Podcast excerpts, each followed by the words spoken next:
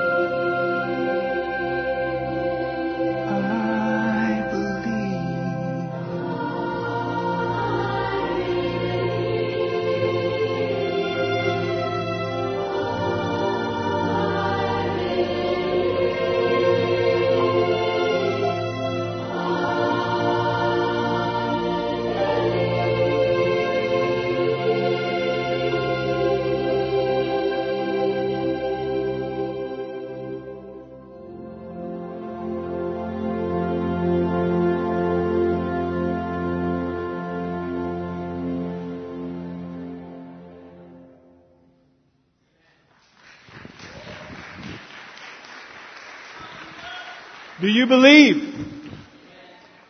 You know, the Bible says in Romans chapter 1, creation calls, and few are listening. And even in this morning, as we watched some of the most beautiful sights that creation shows us about God's existence, some of you are, are distracted. You're focused on other things. And it's, it's very important that all of us listen to creation. Are you listening this morning? Are you going to listen this afternoon as the thunder rolls and the storm comes in? Are you going to listen to God saying, I'm here, I created this, and I call? And our answer, I believe. I believe God. And that's our theme this year. If you're visiting here with us today, I want to welcome you to our church, the LA International Church of Christ. And our goal in life is to grow our faith and build family. It's the greatest need we have in our lives. And this is our theme. We stole it off the website. 2011, the year of belief. I believe. Help me overcome my unbelief. And today we're going to talk about the theme, I believe in miracles. That's our, our lesson today. But you know, I believe God is calling on so many fronts, but too often we don't hear Him because we're listening and seeing other things. We get caught up in, in other things and we're distracted. And today we're going to look at an, an example of a man who needed faith, but God and Jesus took him to another level. Why is, why is faith so important? We talk about it a lot in our church, but why is so important? You see, only through faith can you become a child of God. There's no other way you can become a child of God without faith. You get your sins forgiven through faith. There's no other way that you can get your sins forgiven, no matter how many good works you try, whatever effort you try to do, how many poor people you serve. If you don't have faith, you will not be forgiven of your sins.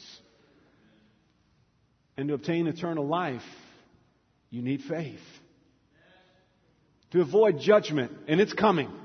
It's coming to every man and woman on earth with no exception. There will be judgment. But if you have faith and saving faith, you can avoid judgment. And you can partake in the resurrection of life if you have faith. You can receive the Holy Spirit if you have saving faith. You have empowerment for spiritual service if you have saving faith. Meaning God can use you to do amazing things in the lives of other people and in His kingdom. You can be delivered from spiritual darkness if you have faith. And I don't know if you're aware of it or not, but even this past week,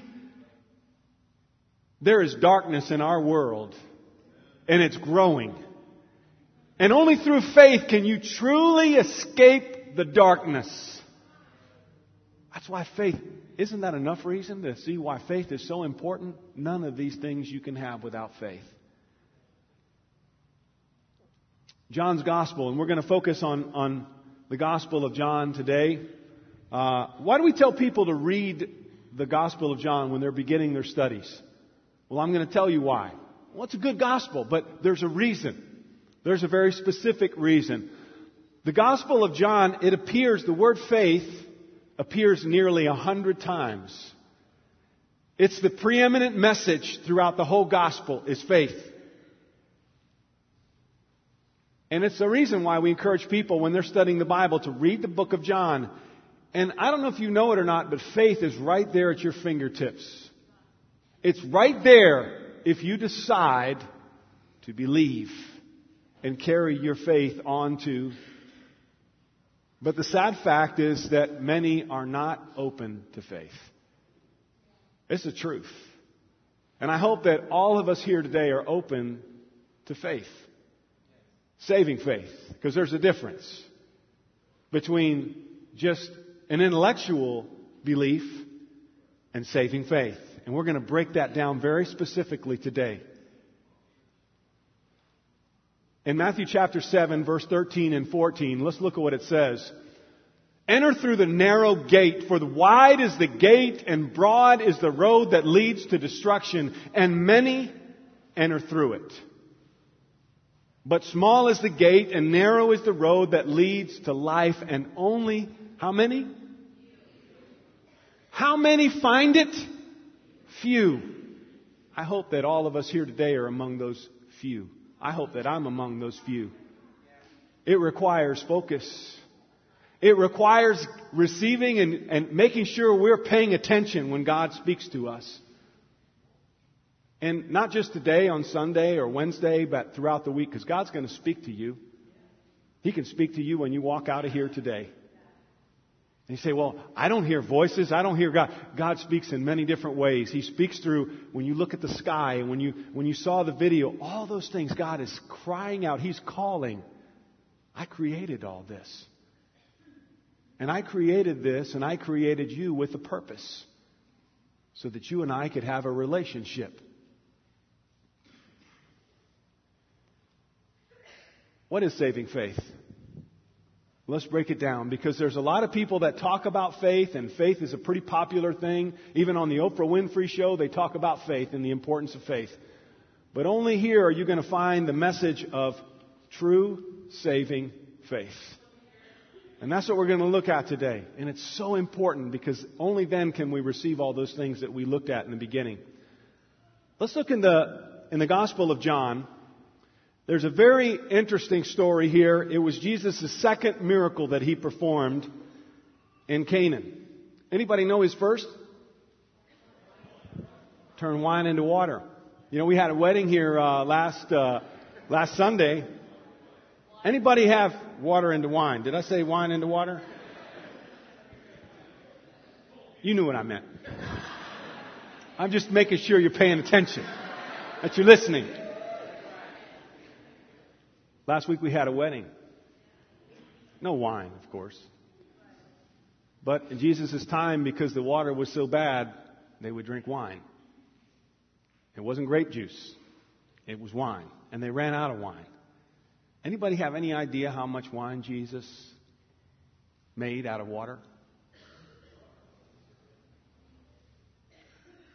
Scholars say it was 180 gallons of wine. That's a lot of wine. In an instant. Why did he do that? Why did Jesus perform miracles? If you believe in miracles, you've got to understand why. What's the purpose of miracles? What was the purpose of this miracle that we're going to study about today? And what was the purpose of his first miracle? And you know, the truth of the matter is, in our fellowship, God has been performing miracles our big prayers and so many others that we've watched and heard about. I mean, God's doing amazing things among us. But He is not doing everything that we ask us, and there's a reason. God is not going to be a genie for us when we rub the, rub the lamp and get our wish. God has a specific purpose in mind, and we're going to look at this example in John chapter 4. This was the second time as he came back to Galilee. After two days, he left for Galilee. Now, Jesus himself had pointed out that a prophet has no honor in his home country. Any idea why Jesus said this? Why is it that a prophet, has no honor in his own country? They knew him. They'd heard it. They'd seen it. They were familiar with Jesus. This is what we call familiar faith. And many of us today have familiar faith. And we don't really get the Bible. We don't really listen to the Bible. Do you know why? Because we've heard it so many times. We've been to church so many times. We've heard lesson after lesson, sermon after sermon. Oh yeah, yeah, John 4, I've read about this. Yeah, so have I. But it never jumped off the page like it did this past week. Are you listening? And see, that was the problem. People had so many barriers in their faith. And they had this problem, and that's why they couldn't get it. When Jesus arrived in Galilee, the Galileans welcomed him. And they had seen all, because they had seen all what he had done in Jerusalem at the Passover festival. For they also had been there. Once more he visited Cana in Galilee, where he turned the water into wine.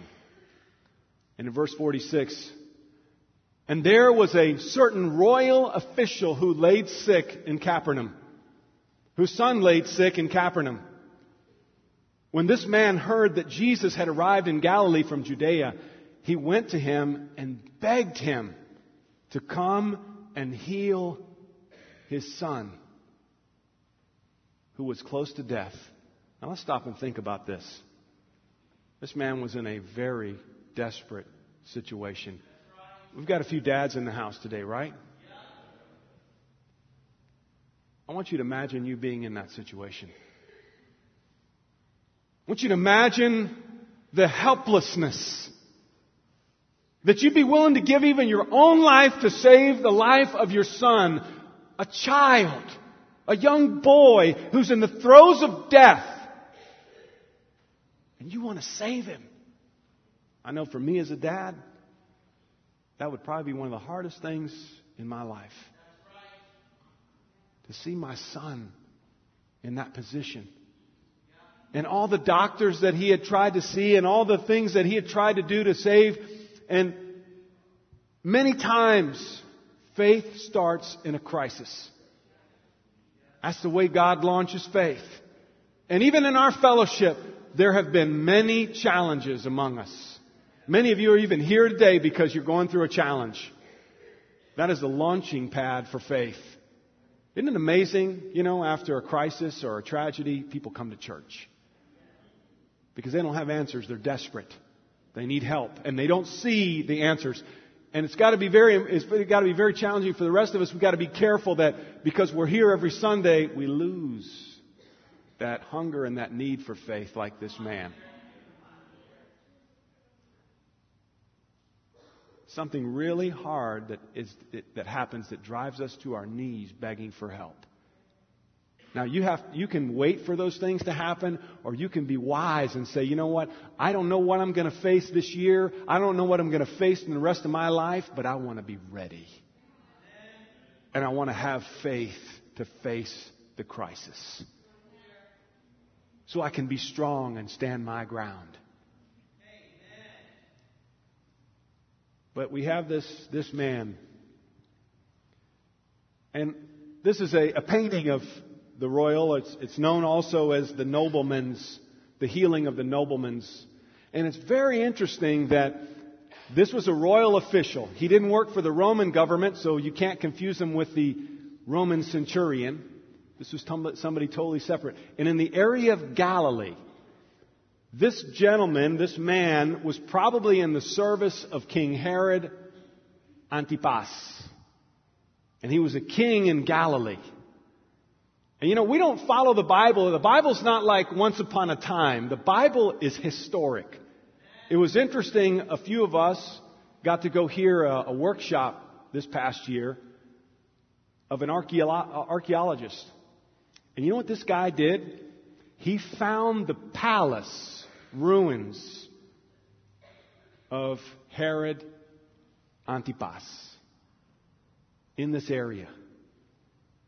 And when they, they, they only dug up about a third of it because they leave it for others in the future, but we don't follow cleverly invented stories. This is history. This was the actual place where King Herod, and history tells us, other, other fountains of history tell us that King Herod, Antipas, he ruled from 4 BC to 39 AD.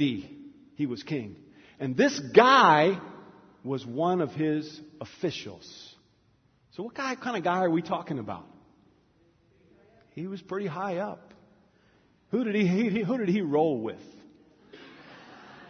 What kind of company did he keep? It was kind of upper crust. It was very high end. And yet, he was a respected member of Herod's court, but he was on his knees with the carpenter's son.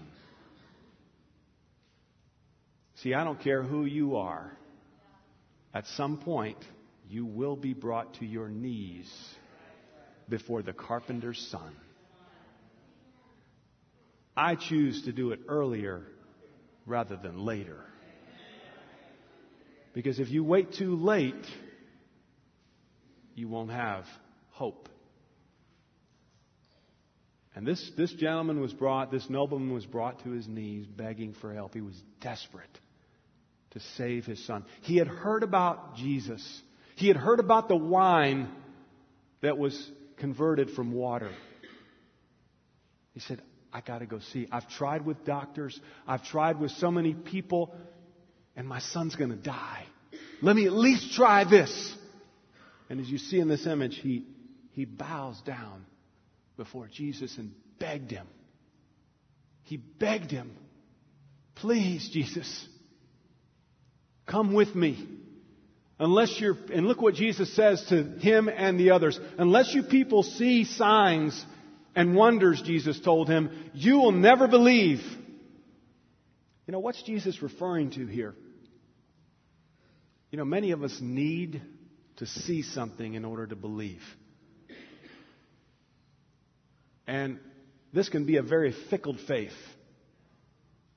What do I mean by that? Fickle faith means when things are going good and God's blessing you and God's helping you, you have faith.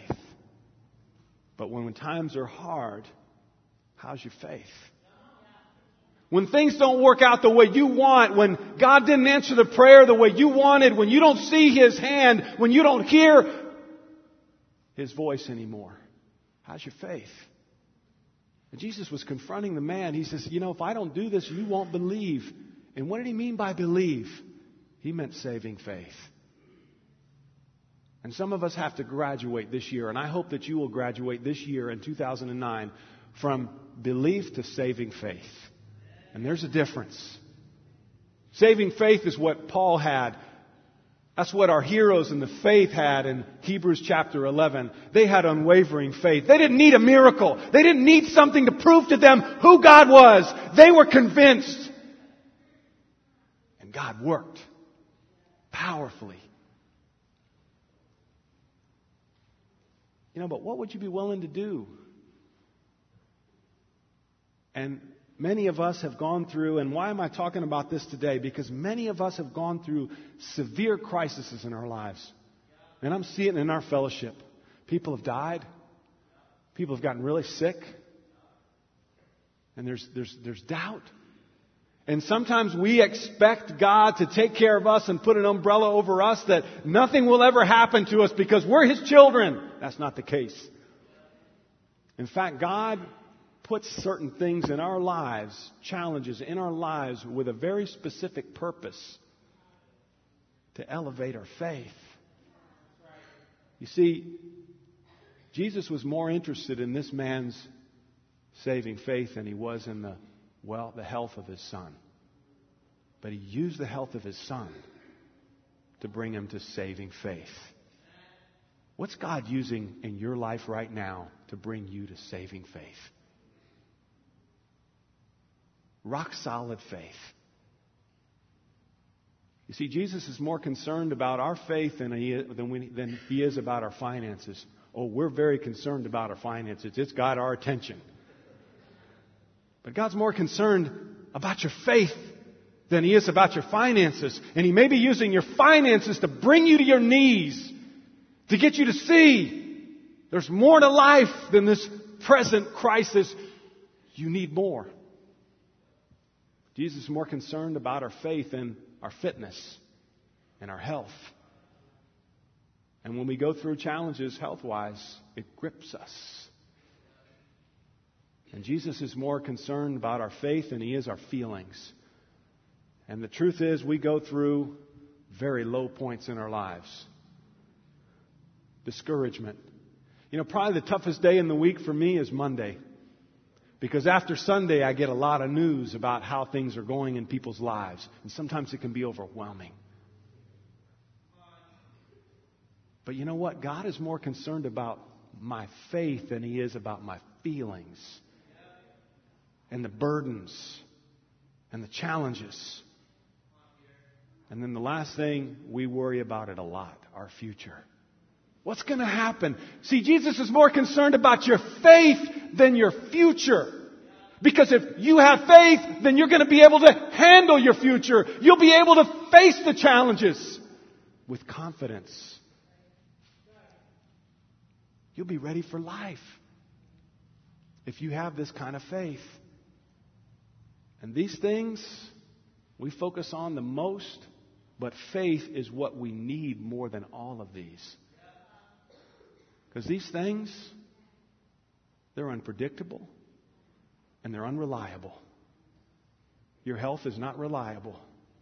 Your finances, your feelings, your future is unreliable. We don't know what's going to happen. But I can tell you one thing you can rely on saving faith. It will outlast this life and take you into another life. And that's why I admire people in our fellowship who have great faith. Because they weather the storm. And I go, man, I, I want faith like that. And that's what Jesus was trying to bring about in this man's life. Let's read on. In verse 50. The man took Jesus at his word. Did we skip that part? We didn't read the, the rest of it, did we? We did? No, we didn't. Let's go back. He said, Sir, come down before my child's died. And Jesus replied, Your son will live. Now, the man had to make a decision. Am I going to trust Jesus' word? What if, what if God told you today, you know that problem that you have? That thing that's gnawing in your soul that won't let you rest? What if God told you today, it will be fixed? Would you walk away? Or would you follow Jesus around? And wait, wait a minute, Jesus. Wait a minute. How am I going to know? And then Jesus keeps walking. No, now Jesus, hold on a second. Jesus, what sign am I going to have? No, but look at, look at the interesting thing about this man's life. And this is, this is a huge step for him, and I admire this nobleman for it.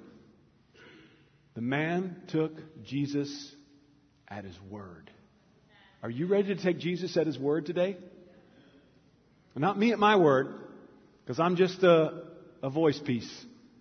Jesus at his word. Are you ready to take him at his word today? If you do that, then God can work in your life. And he departed.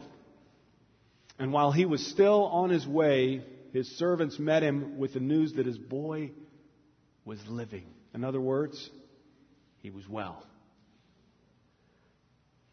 When he inquired as the, to the time when his son got better, they said to him, Yesterday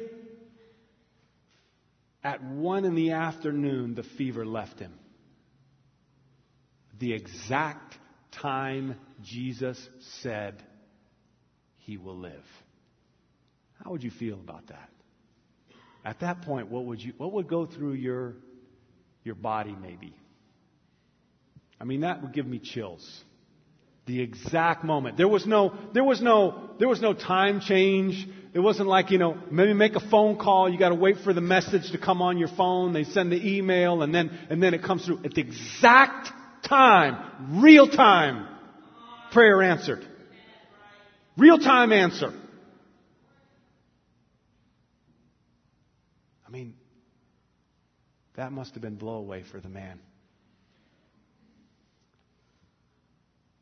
And could you imagine the family Devo that they had? I mean, the father pulls together his, his family and they sit down in the, in the living room. And then he says to his, his wife, his children, and, maybe even the, the helpers, and he says, Guys, I got to tell you what happened yesterday. I met Jesus. He's the one, you know, that turned the water into wine and has done all these other amazing things. He's the fiery preacher who talks about the kingdom of God and getting our lives right. I got a chance to meet with him, to talk to him. And, and there's little Johnny sitting there in the circle. Well, healed. And everybody's looking at him and looking at dad, and they said, I got down on my knees and I begged Jesus, I begged him heal Johnny, to come. He said, You don't even need to come. I don't need to go with you. Your son will live. Can you see the devotional? And the result, look what it says here in verse 53. Then the father realized that that was the exact time at which Jesus had said to him, Your son will live. So he and his whole household believed. Now, what does that word mean, believed? They no longer believed in Jesus' power to do miracles. They believed in who Jesus was. It went to another level. See, the, the man, the man didn't, didn't need the miracle to convince him what Jesus could do. He now understood because of the miracle who Jesus was.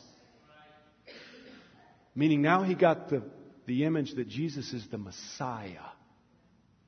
He's the coming king. And now he didn't beg to get an answered prayer. He dropped on one knee because he understood Jesus is the one to come.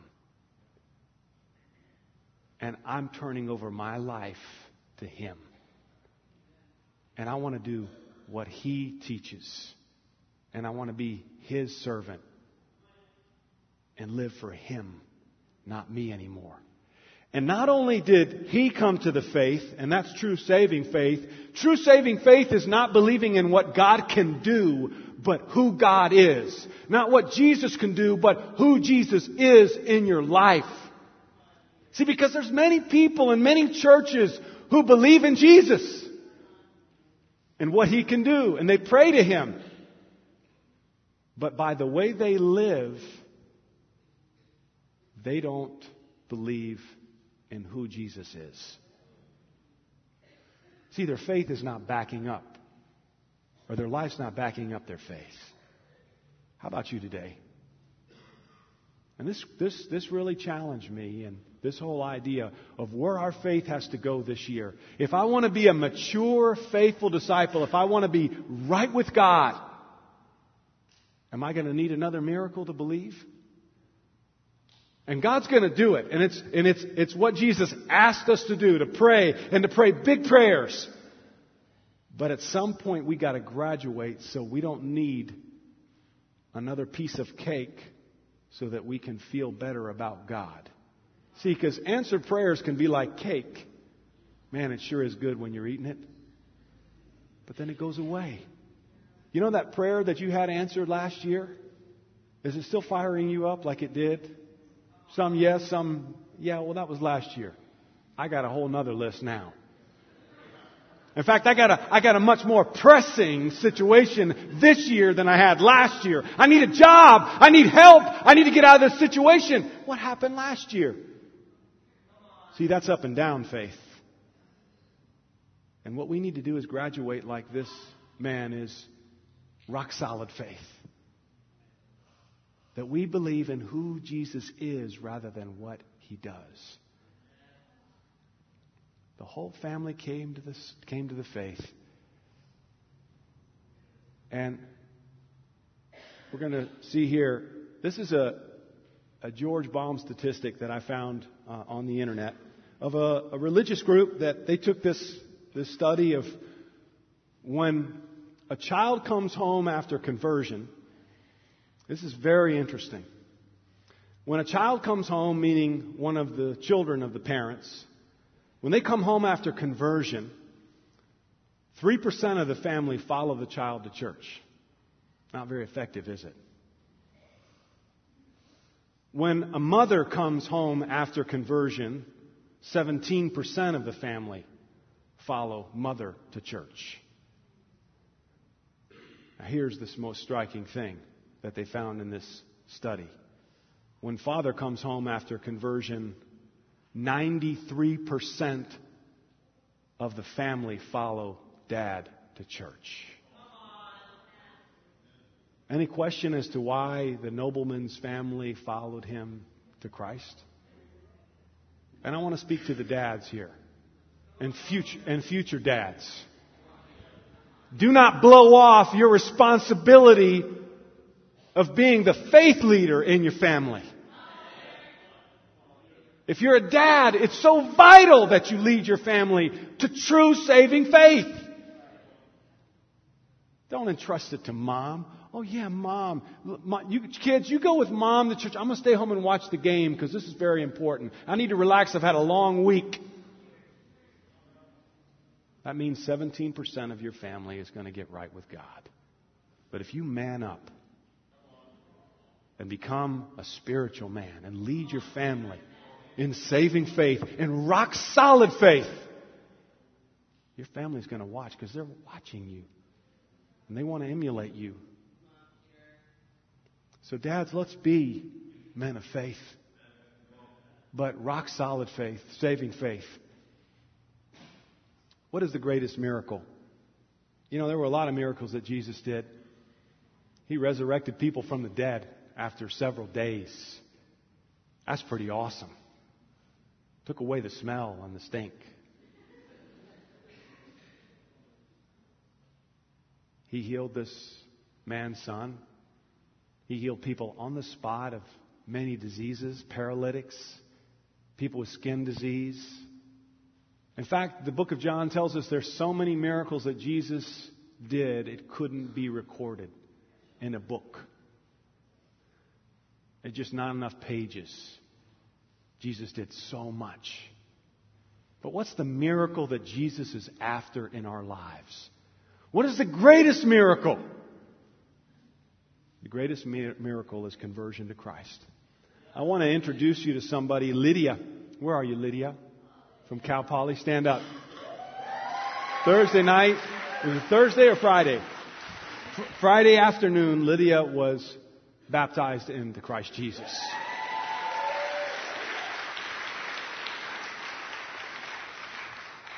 See, Lydia decided she's going to put her faith in who Jesus is rather than what Jesus can do.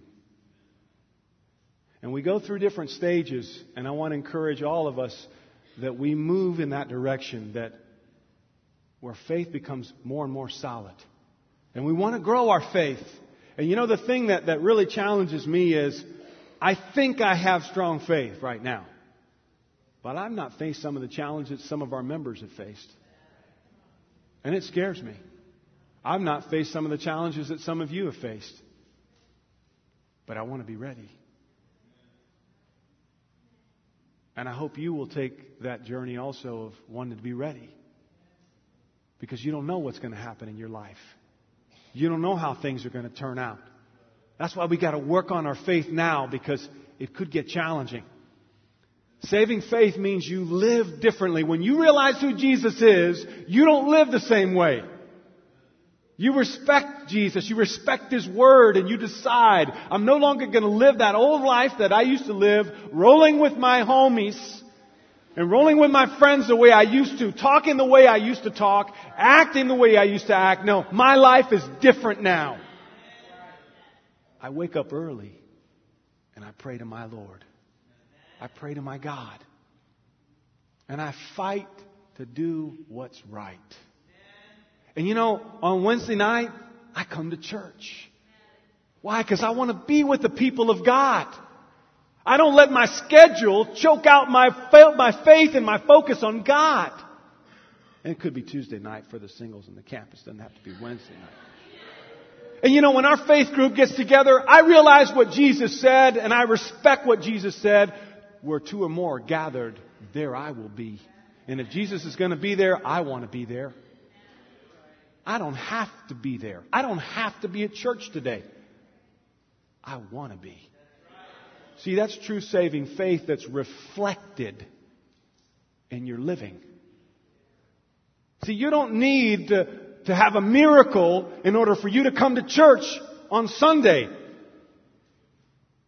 You're solid in your faith. And that's true saving faith. When you're devoted to God's plan, you know that God has a plan for your life? Are you living it out? Are you working towards that? And He may even be using your present crisis to get you there. You know, sometimes people go through challenges, emotional challenges, so that they can one day maybe aspire to be a Christian counselor. You know, it, it, it's, it's amazing how God works when he's, he's navigating our lives. But will you let Him lead today? And will you let Him lead tomorrow? Who is Jesus? Who is He to you? He needs to be Lord, not our co pilot, not a, you know, my buddy. Jesus is my buddy. No, He needs to be Lord. In the United States of America, we need an education on what that means. Royalty. They have power and influence over our decisions. And we ask our Lord before we jump out and decide to do something. And what is the goal of our faith? Is to believe in who Jesus is, not just what he does. That's the goal. As we focus on being a faith centered church, what does that specifically mean? And if you want to define your faith and say, I believe, okay, well, let's see. Is your life backing it up? Is Jesus in his right place in your life? Or are you one of those fickle faith people? One of those familiar faith people? It's very important that we understand this. This is what Jesus was after when he walked the earth. That's why he performed all these miracles. He performed all the miracles that he performed to, to show people the real miracle is when you allow me and you entrust your life to me. And what I've found in these last 25 years, be 26 next month, Jesus does a, a much better job running my life than I do. Man, if I, were, if I were running my life again, and there's still areas in my life that I need to let go and let Him lead. I realized that this week.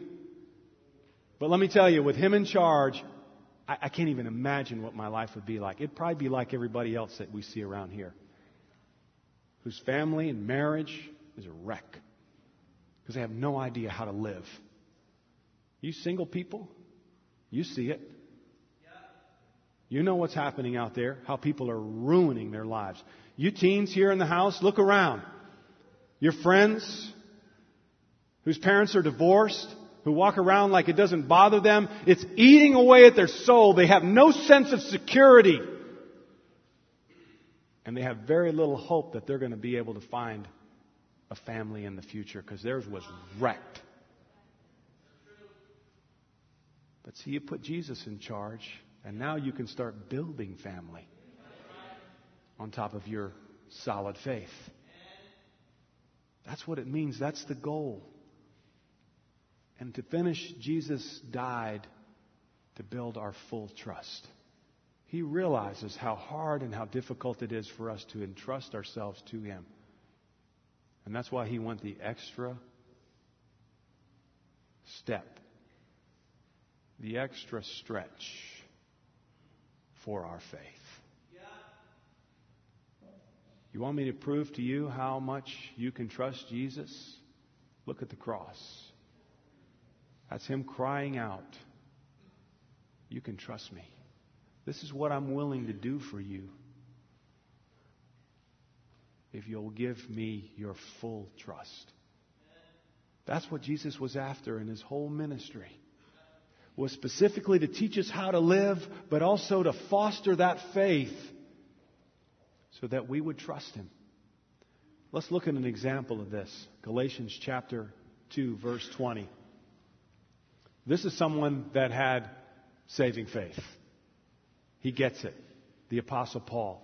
Chapter 2, verse 20, it says, I have been crucified with Christ, and I no longer live, but Christ lives in me. The life that I now live in the body, I live by faith in the Son of God who loved me and gave himself for me. So there, I give myself to Him. I no longer live for me.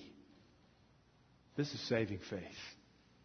This is the miracle that Jesus wants to perform in as many people in their lives as possible. If you're visiting here with us today, Jesus wants to perform this miracle in your life. And I want to invite you to do some Bible studies with some of our members that, that plant seeds that help you understand the, the, what the Bible teaches about building faith and the life that God wants us to live. Very specifically, how Jesus expected us to live and how to grow our faith. We've made it very practical, the five springboards of faith. If you do these five things, ask somebody about it. They may even have it in their Bible like I do. You know, you got the five springboards of faith right here. If you do these five things, your faith will grow. That's what the Bible teaches, and that's what we found in churches. But I want to invite you to do that. And it's never too late. But right now we're going to take the communion. How worthy is Jesus of our trust? When you take the bread, it's to remember his body that was broken for us. When you take the, the, the grape juice, it's to remind you of the blood that was poured out so you could even have this opportunity to walk by faith. And then through the cross, we can experience the greatest miracle. And we'll be ready for life's challenges with faith. And I, it's so inspiring to watch people of faith go through their storms. It inspires me. And we need more of those people in this world today. I want to be one of those people. Now, I'm not ready for the storm yet. Trust me, I don't want any more. But if it comes, I want to be ready. Let's go to God in prayer for the communion.